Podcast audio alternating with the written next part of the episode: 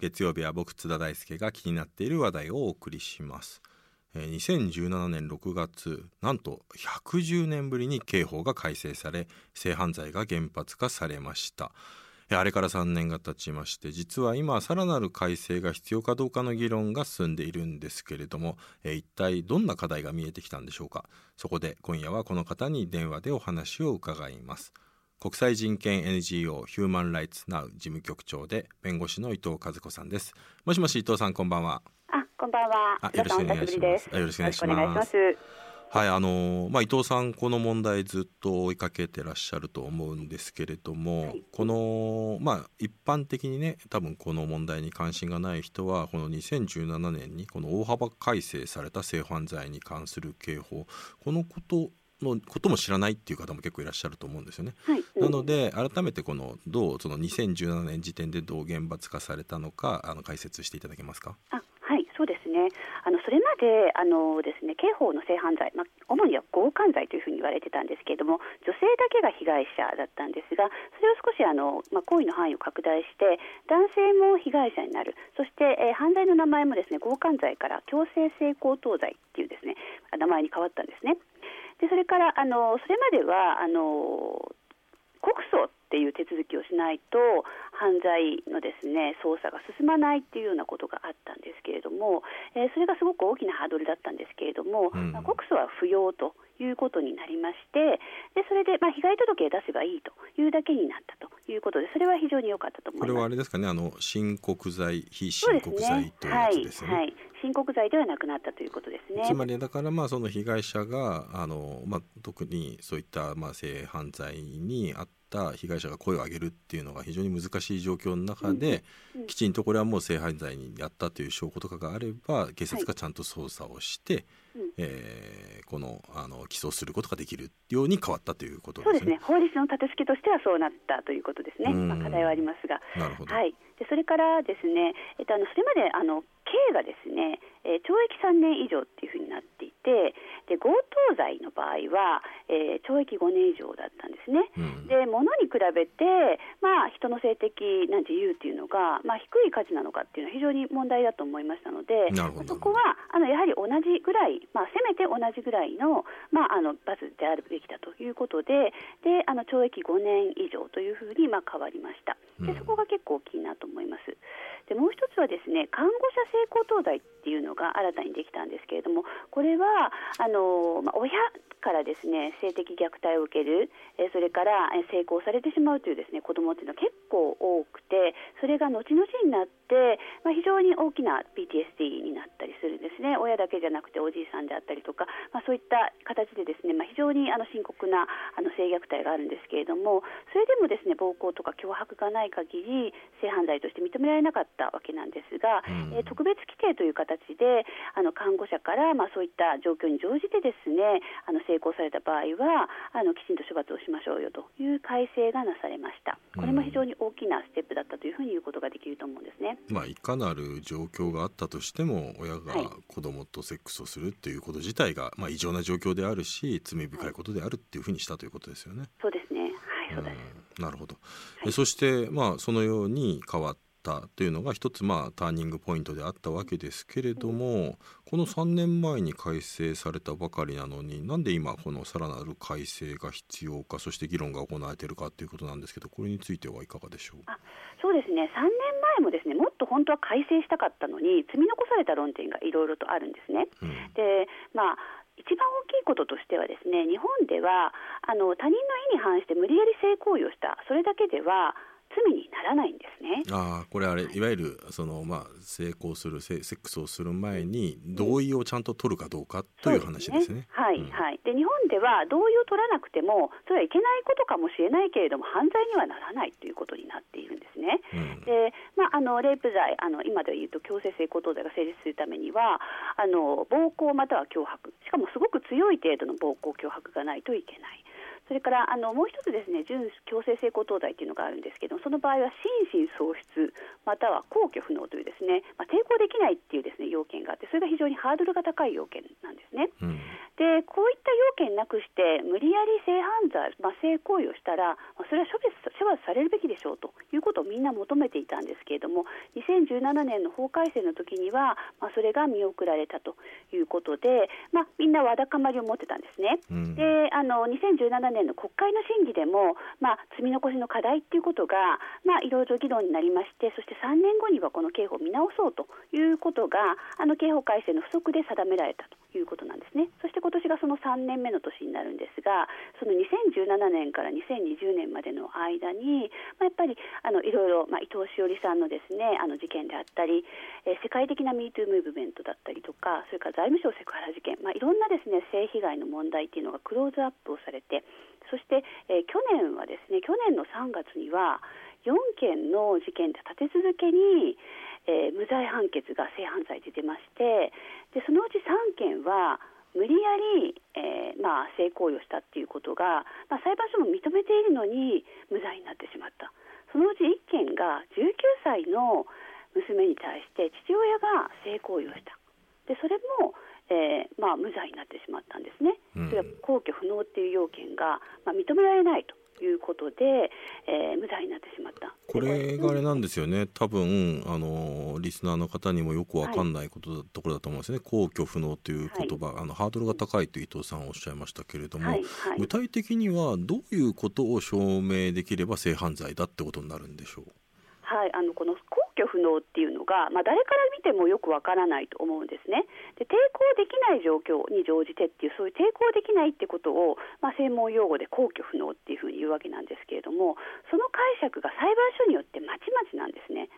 で、まあ、ある裁判所では割合緩やかに認めるでしかし、このですね19歳のですね、えー、まあ、少女がですね、まあ、父親から、まあ、あのセックスをされたとそういう事件に関してはものすごい高いハードルで、まあ、洗脳されているようなですねそういった、まあ、非常にですね、まあ、あのお父さんの言うことを聞かざるを得ないそれ以外の選択肢が全くないような状況まで追い詰められていない限りは、まあ、認められないということを裁判所が、まあ、言ってそして無罪になってしまったんですね。でそれあの東あの名古屋高裁でそれが、まあ、覆されたわけですけれども、まあ、こういう形で、まあ、裁判所によって曖昧な判断でで、まあ、諦めてしまう人もいるしかつですねやっぱり検察庁も迷うわけですよね。で疑わしいものはあんまり、まあ、無理なきゃ賭けをしないということで、えー、まあ、起訴しないとそうすると被害者が泣き寝入りをしてしまうケースっていうのはものすごく多いという状況なんですね。うん、非常に大きな問題だと思います。あのー、これ端的にお伺いしたいんですけれども、はい、この3年前にこの、はい、まあ、かなり変わったと。はい、そして3年間のこの実態を向け向けて次の議論がということなんですけれども実際にこの刑法が変わっったことでこれまでだったら起訴できなかったようなものが起訴できるようになって被害者が報われるというようなそういった改善というのは見られたんでしょうか？あそうですね一部で改善はありました。やはりあの看護者性交等罪、えー、がですねできて、まあ、あの100件以上ですね法改正から100件以上ですね、まあ、起訴されている事案というのがですねあるんですね。それまでは多分起訴されなかったんじゃないかなというふうに思うと、まあ、それはやっぱり新しい、まあ、あの罪ができて実証が簡単になったということで報われる被害者も出てきたと思うんですね。しかしそれだけではちょっと十分じゃないんじゃないかなっていうことでもっと改正を進めないといけないなっていうことを改めて感じましたね。あの昨年3月からね、まあ、4件続いた性犯罪の無罪判決僕ももえなんていうかあの、うん、起きた状況とかをその報道とかで見る限りなんでこれが無罪になるのっていうような状況ではあったんですけど、まあやっぱり僕も関心持ってその問題調べるとやはりその刑法が変わったから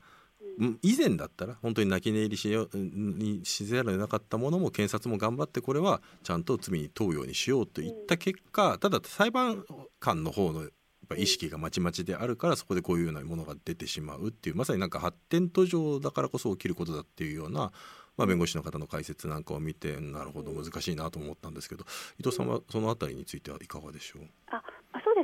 しですねあの起訴率は改善されて前は30%前後だった時期もあったんですけども少し上がったんですね。で特外ですね、例えば2018年で言えば、認知件数は1307件、えー、そのうち起訴されたのはですね492件ということで、まあ、認知件数との関関係でいうと37%ということで、まあ、例えば強盗罪なんかに比べると、やっぱり起訴率はまあ低いということなんですね。まだやっぱりそういう点でいうと、暴行脅迫というハードル、もしくは、えーまあ、根拠不能というハードルが高いということでなかなか起訴に踏み切れないっていう事例もあってそこはやっぱり法律の今の限界ではないかなというふうに思っています。うん。だからまあ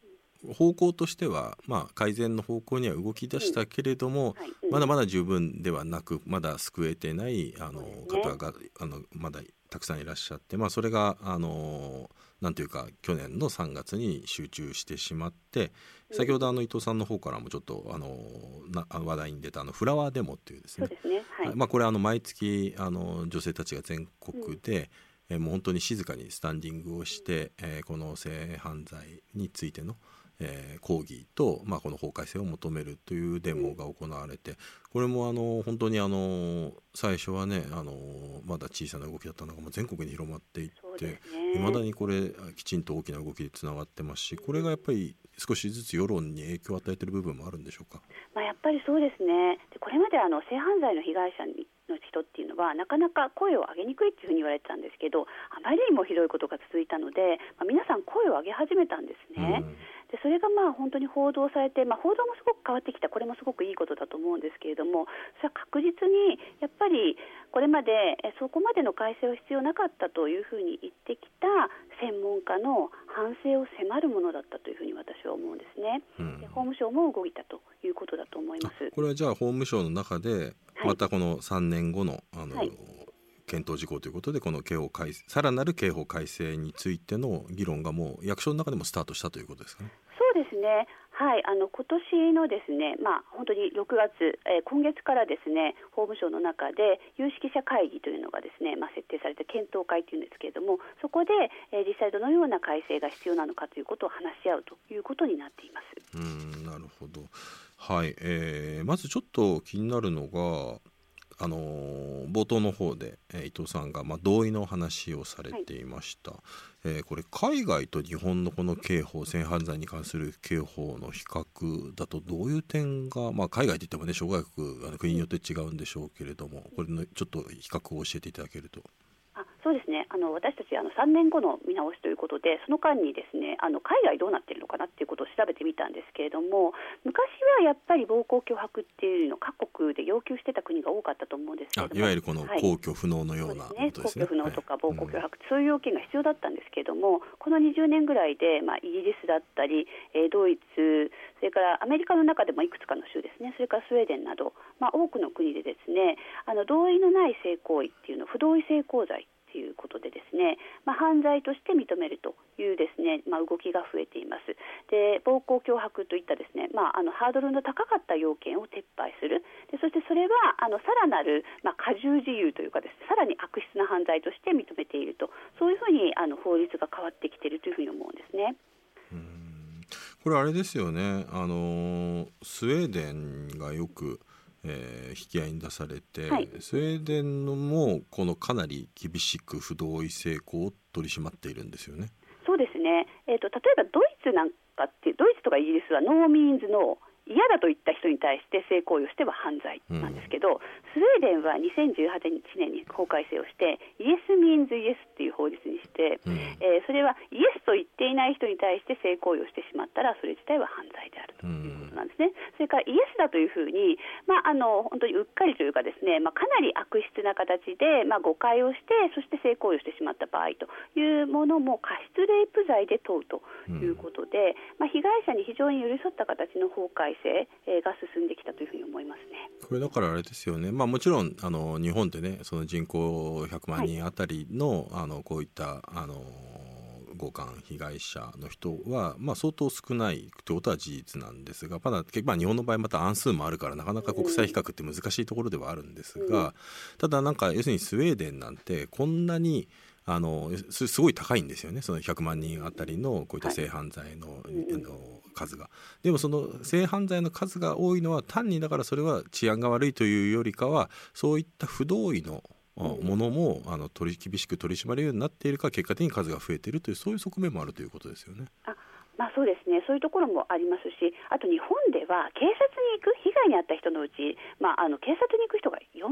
しかないっていうのがですね、うん、数年前の政府の調査なんですね。だから不同意性交が規定されてないので、無理やり性行為をされたっていう被害にあっても、どうして強姦罪としては認められないだろう、犯罪としては扱ってくれないだろうということで諦めてしまう人が、まあ、90%以上だっていうことなんですよね。刑法の問題もあれば、うん、あのまあ、そういう警察の捜査の問題もあるし、まあ、これあの伊藤詩織さんの「ブラックボックス本」本でも詳しくあの取材されてましたけれどもやはりその被害者に対するサポート体制がなかなか日本の場合ね充実してないっていうようなこと、まあ、そういったものがあの、まあ、かなり隠れたあの案数になっているんではないかということがあると思います。はい、まただからその不同意性交のねところの意識の話で言えば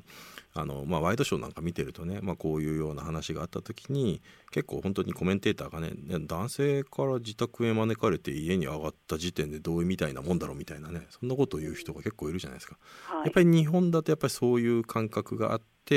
まあ、不同意性交みたいなものがなんとなく認められてきてしまったところもあるんですかね。ね、まあ、まずは法律がまあ良くないっていうのもありますけれども、まあ、やっぱりそれが前提となって許されてる、まあ、こういう行為は許されるってみんなが思ってしまうと、まあ、そういう前提でお話をすると。でそれで被害者の人にあたかも落ち度があったかのようにですね言われてしまってで勇気を出してまあ声を上げるような人に対してもバッシングをするようなそういったことになってしまっているので、まあ、全体として良くないですね、まあ、無理やり性行為をしてはいけないんだっていうことをちゃんとしたですね、まあ、社会のルールにする。で法律もそういうふうに変わっていくってことがないと、まあ、被害者はこれ以上どんどん苦しんでいくんじゃないかなと思うんですよね。うんまたそういうことをなるべく早い段階でまあ、教育にもあの入れていく、ね、っていうことが重要なんでしょうね。そうですねはい、そして、まあ、あの具体的にじゃあどう変えていくのかっていうところを、はい、あの一つずつ伺っていきたいんですけれども、はい、まあ、実際法務省ではこの検討会であの議論がスタートしています。伊藤さんたちはこの5つの改正案を求めていて、はい、1つ目がこの暴行脅迫を要件から削除。これどういうことでしょうか？はい、まあ、あの先ほど言ったように無理やり性行為をして、まあ、ノーと言ってるものに関しては、まあ、暴行とか脅迫の要件がなくても不同意性交、えー、ということを罪にするということで犯罪を成立させましょうということを私たちは求めています。うん、そして、えー、2つ目ですね。この心神喪失皇居不能。これの構成要件をより具体的なものに変えるこれはどういうことなんでしょうか？はいでこれあの皇居不能っていう要件が、まあ、あの裁判所によってもう全く異なるということで、まあ、あのこっちの裁判所でいうと、まあ、無罪になるこっちの裁判所でいうと有罪になるこれは非常に良くないし、まあ、あの被害者にとっても被告人にとっても良くないということだと思うんですね。でそういう点でいうと皇居不能っていうのは何なのかっていうことをちゃんと明確にして、まあ、例えばあのもう立てないぐらい酔っ払ってしまってるよ、まあ、酔っ払ってしまった酩酊してしまったまった人であるとか、まあ、薬物の影響えそれからまあ眠ってる人、まあ、そういった人に対して性行為をしたらそれも犯罪なんですよってことを具体的にちゃんと書いてえそういうことをしたら、まあ、有罪にされるということを、まあ、明確に法律に書いてそれを教育すべきだというふうに思います。うん。まあ、これはあれですよね、あの酩酊している状態で、えー、しかも同意も取れるような状況じゃないわけですからそれで、はい、あの成功に及んだ場合ということを考えるとやっぱり思い出すのがあの伊藤詩織さんのケースですよね。はい。ね、伊藤詩織さんのケースは、まあ、民事ではあの伊藤さんが勝ちましたけれどもこれ刑事では起訴に行ってないわけで、うん、まあ、これがだからその構成要件がこういう具体的なものに変わっていれば起訴するハードルが下がるというそういうことですね。そういうことになります。うん、なるほど。えー、そして3つ目が性交同意年齢を13歳から16歳に引き上げるこれはどういうことでしょう？はいまあ、日本では性交同意年齢、えー、というのが13歳、えー、になっていまして、えーまあ、そうですね13歳以上の,、まああのまあ、女の子、えーまあ、男の子もそうですけれどもそこに、まあ、お男大人がですね性行為をしても同じだけのですね立証しなければいけない、えー、暴行脅迫とか公共不能、まあ、立証しない限りダメなんですけれども多くのですね、まあ、若い人っていうのはあの本当に脆弱な立場にあるし例えば先生であったりとか未知らぬ大人であってもですね急に性行為をされてもなかなか抵抗しづらいっていうことがあると思うんですね。でしかも日本では性教育もあんまり十分じゃないですから。で諸外国ではだいたい16歳とかですね15歳、えー、というのが性行同意年齢という国が非常に多いですので、えー、未成年の方がですね何も知らないでですね性行為をされて後ですごく苦しむっていうような被害をなくしていくためにも、えー、性行同意年齢を引き上げた方がいいのではないかなというふうに思っています。うん。まあ、これと直接関係するわけではないでしょうけれども、まあ、民法でとあの結婚能年齢がね女性が16歳で男性が18歳っていうね、これの不均衡みたいなものもありますもんね。はい、そうですね、これはやっぱりあの男女差別だということで、国連の女性差別撤廃委員会からもですね、まあ、勧告を出されて、まあ、引き上げに向けて、まあ、政府も今、あの努力をしているというふうに認識していますね、まあ、だから、いずれにせよ、こういうものを変えていく過程で、その規定なんかもね、揃えていくっていうことをセットで、ね、できるといいんでしょうけれどもね。ね。はい、はい、そして4つ目がえこの現に看護していなくても地位関係地位関係性を利用した性暴力についても処罰できるように新たに法律を加えるどういうことでしょうか？あそうですねあの先ほど言ったあの看護者性交等罪っていうのがあるんですけれどもこれであの、まあ、親からですね性交されたという人についてはですね、えー、一定程度、まあ、起訴される事案も増えてきたんですけれどもよく考えると例えば家庭教師であったりとか学校の先生であったりとか、まあ、工事であったりとか、まあ、そういったですね、まあ、あの目上の人からですね、まあ、あの地位関係性を利用されて、まあ、突然性行為をされる、えーまあ、そういう場合にですねなかなか暴行脅迫があるかないかということにかかわらずなかなか、まあ、あのまあ、逆らえないっていうですね場合が多いと思うんですね。ただ地位関係性というと会社の中はね上司とかもそうでしょうし、うん。はい、あるいはまあ我々ねフリーランスみたいな人間だとやっぱあの取引先っていうのがありますよね。あね。まあ、最近でもね、はい、あの文春でも話題になりましたけど、まあ、編集者がその立場を利用して、うん、ライターに対して、うん、えまあ、セクハラをしてきたっていうこと、だからこういったこともだから対象に、えー、まさに地位関係を利用した性暴力っていうことですからね。ねはい、そうです。で、まあ、やっぱり未成年の人がすごくそういうの多いですけれども、未成年に限らず、まあ、やっぱり大人になっても、そういう上司であったりとか、まあ、あの会社関係、まあ、経済的な理由で、まあ、逆らえないっていうことはすごくあるわけですよね。そういうことに関して、まあ、暴行脅迫がないとダメっていうような要件は非常に厳しすぎると思います。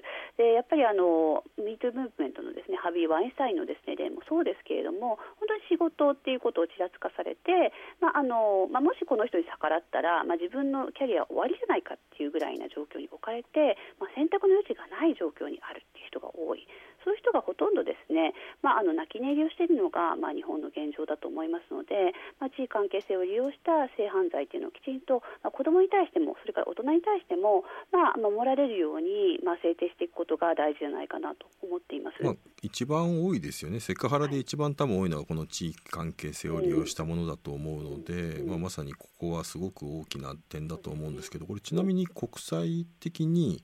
こういうような地位関係性を利用した性暴力について処罰できるような規定を持っている国とかってあるんでしょうか？はい、まあの国で、まあ、持ってますね、こういう、まあ、規定は持ってます。で、これはあの先ほどヨーロッパの例をお話ししましたけれども、ヨーロッパだけではなくて、例えばあのこの私たちの提案ですね、まあ、あの教師とか指導者とかですね、まあ、上司、まあ、こういったあのですねことを提案してるんですけども、それは韓国とか台湾、特に台湾ですね、台湾の刑法でこういった地位関係性を利用している性暴力っていうのがあります。それからあの韓国でもですね、まあ、暴行脅迫ではなくてもう少し低いレベルの、まあ、威迫であったりとか威力、えー、や、まあ、偽計っていうのを用いた場合のですね、えー、まあ、あの性犯罪っていうものをですね導入していまして、まあ、立証のハードルを下げているんですね。でそういう点でいうと、まあ、地位関係性利用に関する性暴力がですねなかなかあの責任が問われないっていうのは、まあ、だんだん日本がですね、まああのまあ、少数派になりつつあるというかですね、まあ、日本も早く変わらなきゃいけないなっていうふうに思うんですよね。まあ、とりわけアジアの中でも遅れ始めている、はい、ということですね。はい、はい、そして最後5つ目がこの18歳以上のものへの地位関係性を利用した性暴力を処罰する規定の新設、まあ、これ4 4番目とちょっと関係してると思うんですけれども、はい、これどういうことでしょう、はい、はい、まあ、そうですね。18歳以上のもの先ほどはですね、まあ、子どもを対象にしている場合というのもすごく多かったんですけどもやっぱりあの大人ですね。18歳以上のですね、えーまあ、ものであっても、えーまあ、教師とか、まあ、上司、まあ、上司です上司が多いと思いますけれどもあのそういったところからですね研究力関係、えー、を利用される、えー、といったですね性犯罪をしっかり規定していこうということになります。なるほど。あのここ、まあ、気になるのはですね、はい、やはりこの法務省の内部できちんと、まあ、審議会のようなもの研究会のようなものができてスタートしているということなのでしょうから、まあ、専門家は議論しているのでしょうけれどもなんか本当に例えばでも法務省での議論っていうとねあのまあ、捜査警察のあの取り調べの可視化がやっぱりちょっと思い起こされてですね。最初はかなりちゃんと可視化するはずだったのがなんか途中で骨抜きになってしまってっていうことがあったんですよね。なのでこれどうなんでしょう。あの議論の様子を見ていてちゃんとあの伊藤さんらが求めているようなこの5つのものも検討材料にしてくれるのかそこまでいけるのか抜本的回復点になるのかそれともなんとなくあのお茶を濁すようなものになるのかえー、今の動きをどうご覧になってますか？はい、あのそうですね。あの前あの3年前の検討会に比べると、まあ、被害者の、えー、当事者本人の方が入られたりとか、あ今回の検討会に入られてますね。はい、うん、検討会には、それからですね、まああのえーまあ、児童の心理であったりとか、犯罪被害者の心理に詳しいですね専門家が入ったりしていて、まあ、あの前よりはですね雰囲気が非常にですね、まあ、前向きな状況で、前はあの不同意性交等罪なんてほとんど、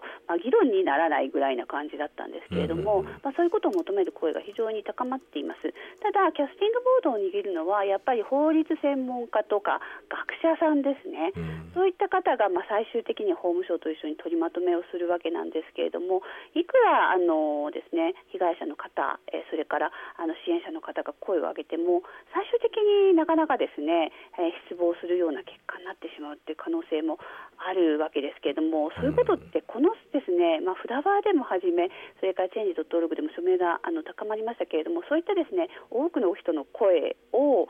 踏みにじるっていうかそういう形で、まあ、期待外れなですねことになってしまっては日本は本当に進まないなと思うんですよね。ですからぜひですねあの、まあ、検討会が始まってもですね有識者任せにしないでやっぱり皆さん外から声を上げていただきたいその都度声を上げていただくっていうことをですねしてきたいただきたいと思いますし私たちも検討会の中でこんなことが起きてるから皆さんこういうふうにしてくださいっていうようなことをこれからもですね間に入ってコミュニケーションしていきたいなというふうに思っています。まあ、検察庁法ね改正案がああいう形でツイッターで大きなムーブメントになって、はい、それで世論が動いた世論の、を受けて動いたということもありましたからこれも当然、まあ、あの法律の専門家はもちろん法律的な観点で議論はするけれどもやっぱり方向性については当然影響を与えるだろうということですよね。はい、ちなみにこの検討会のメンバーの なんかあのしょうもないことなのかもしれないですけど大事なことだと思うんですがジェンダーバランスとかってどんな感じなんでしょうか？